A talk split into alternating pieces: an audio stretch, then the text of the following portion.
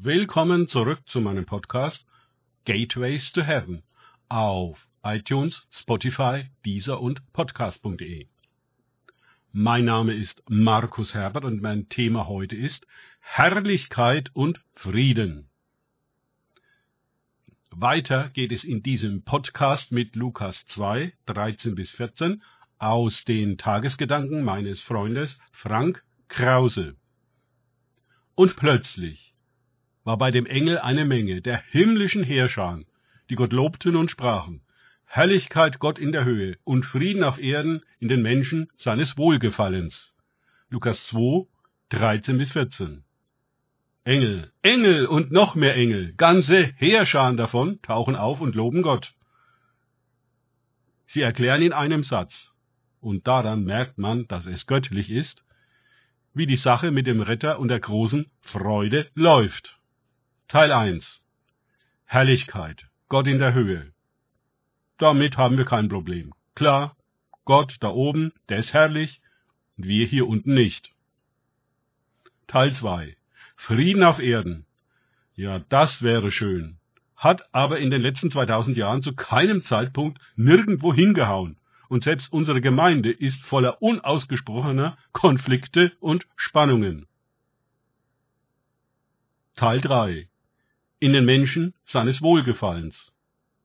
Nun, ob du und ich zu dieser Kategorie gehören, das bezweifeln wir doch oft. Denn den himmlischen Frieden, den Shalom, erleben wir eher selten. Und was an uns sollte ihm gefallen?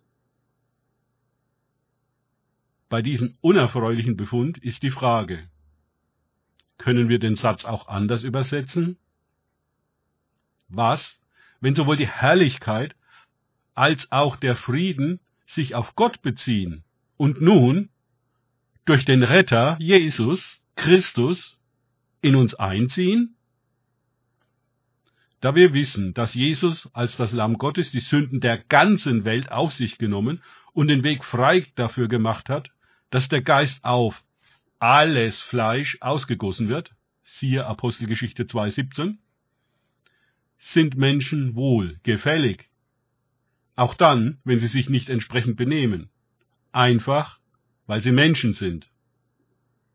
Gott hat sie geschaffen in seinem Bild und als sein Gegenüber und hat sie gesegnet.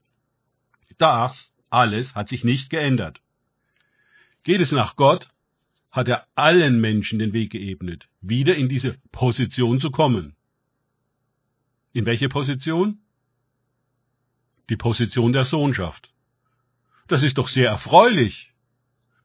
Durch Christus treten wir ein in die Herrlichkeit Gottes, die er uns gegeben hat. Und so, herrlich gemacht, können wir einen Frieden ausleben, der überirdisch und übermenschlich ist. Jesus sagt im hohen priesterlichen Gebet in Johannes 17, 22 bis 23,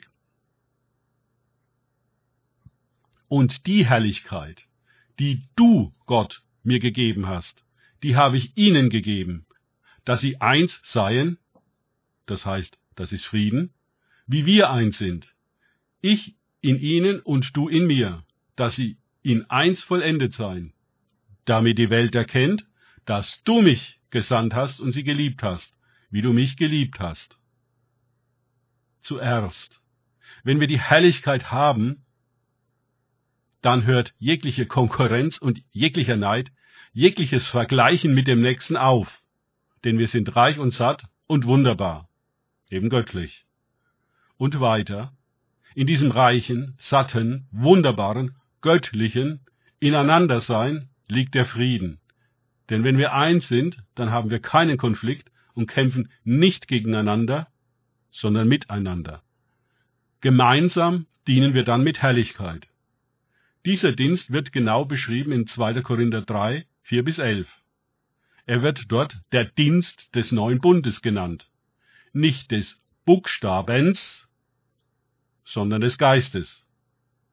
Und an diesen herrlichen Frieden, den wir in Christus haben, erkennt die Welt Gott.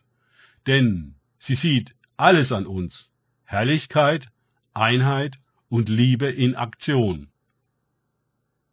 Danke fürs Zuhören. Denkt bitte immer daran, kenne ich es oder kann ich es im Sinne von erlebe ich es.